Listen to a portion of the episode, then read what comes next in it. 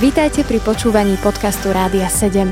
Naším vysielaním reagujeme na potreby ľudí v duchovnej, duševnej aj fyzickej oblasti. Cez ETR Rádia 7 chceme odrážať vzťah s Bohom v praktickom živote.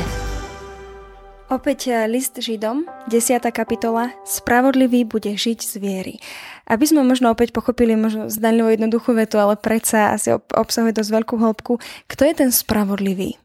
Spravodlivý nie je nikto. Hej. Biblia jasne hovorí, že ani jeden nie je na svete spravodlivý. E, ten list Rimanom toto apoštol cituje v 3. kapitole.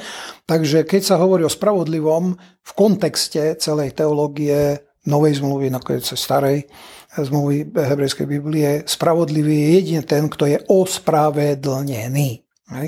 Čo Luther v reformácii veľmi jasne vyniesol na svetlo Boh, cez neho nám to pripomenul, že spravodlivosť je dosiahnutelná, ale jedine prostredníctvom ospravedlnenia. Ospravedlnenie alebo ospravodlivenie, ak by sme to tak poslovenčili trochu, tak je proces, ktorým Boh z nespravodlivého, teda hriešníka, vyhlasuje za spravodlivého, pretože mu odpustil. Pre Kristov kríž, to je Rímanom 3. kapitola celá a nakoniec aj iné texty, ktoré hovoria o tom, že spravodlivý je ten, ktorý sa narodil znovu, lebo Boh mu dal nový život a toto prichádza z viery. Že teda Boh niečo povedal a to, čo povedal o Kristovi, o kríži a o tom, že mi pripravuje odpustenie, ja uverím a tou vierou to príjmem. Že teda sa tomu poddám. Áno, potrebujem odpustenie, vyznávam, že som hriešný a príjmam tvoje odpustenie. A táto viera E, mi dáva život v Božích očiach. Teda z Božieho hľadiska. Takto spravodlivý človek teda bude žiť z viery. Čo to znamená tak v praxi žiť z viery? Žiť z viery znamená veľa. Má to veľa dimenzií, tak by som to múdro povedal. E, znamená to viac vecí. Viera v prvom rade znamená to, že niekto niečo povedal a ja to považujem za pravdivé. Teda je to neuveriteľné na pohľad.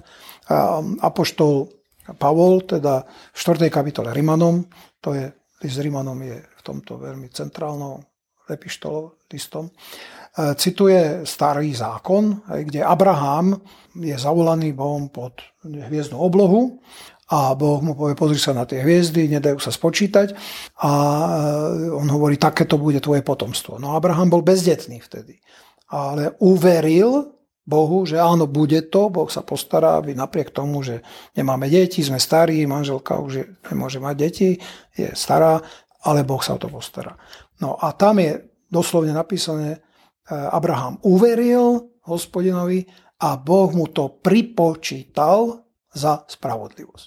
Hej, tak to je tá dimenzia viery, akési jednoduché uverenie, že síce to znie strašne nepravdepodobne, že by mňa Boh mal rád a mne chcel odpustiť a svojho syna za mňa potrestal, no tak to, hej, kto to môže veriť, ale ja tomu verím. Takže to je prvá. No ale viera musí obsahovať, alebo z toho Habakuka, kde tam cituje eh, Pavol, že spravodlivý bude z viery žiť, hej, alebo bude žiť z viery, tak tam tá viera obsahuje aj vernosť. Že to nie je len nejaký jeden moment, keď som tomu uveril a dostal život, ale tá viera sa prejavuje potom aj v nejakej konštantnosti života, že sa k tomu hlásim a aj keď sa to niekde spochybňuje alebo mi to nevyhovuje, je to nevýhodné, aby som sa takto prezentoval pri ľuďoch, tak ja stále sa toho držím. Takže ten spravodlivý ospravedlnený, žije z viery nie len v tom, že tomu uveril, ale aj v tom, že to vyznáva, že k tomu sa hlási, že podľa toho, podľa tých božích noriem e, si riadi svoj život. Hovoril si o Abrahamovi a tam by sme možno mohli tak namietať, že Abraham to počul od pána, ako keby veľmi tak jasne. Ako môžeme veriť my dnes, aj keď možno to nepočujeme tak jasne, ako to počul Abraham?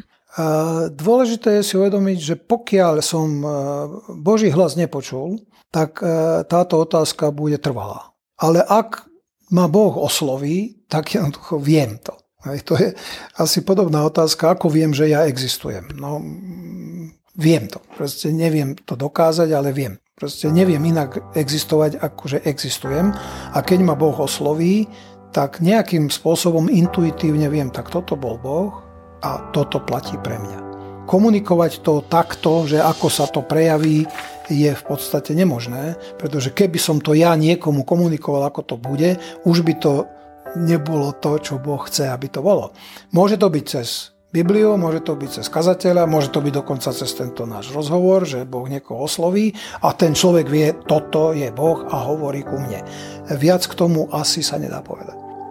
Počúvali ste podcast Rádia 7. Informácie o možnostiach podpory našej služby nájdete na radio7.sk.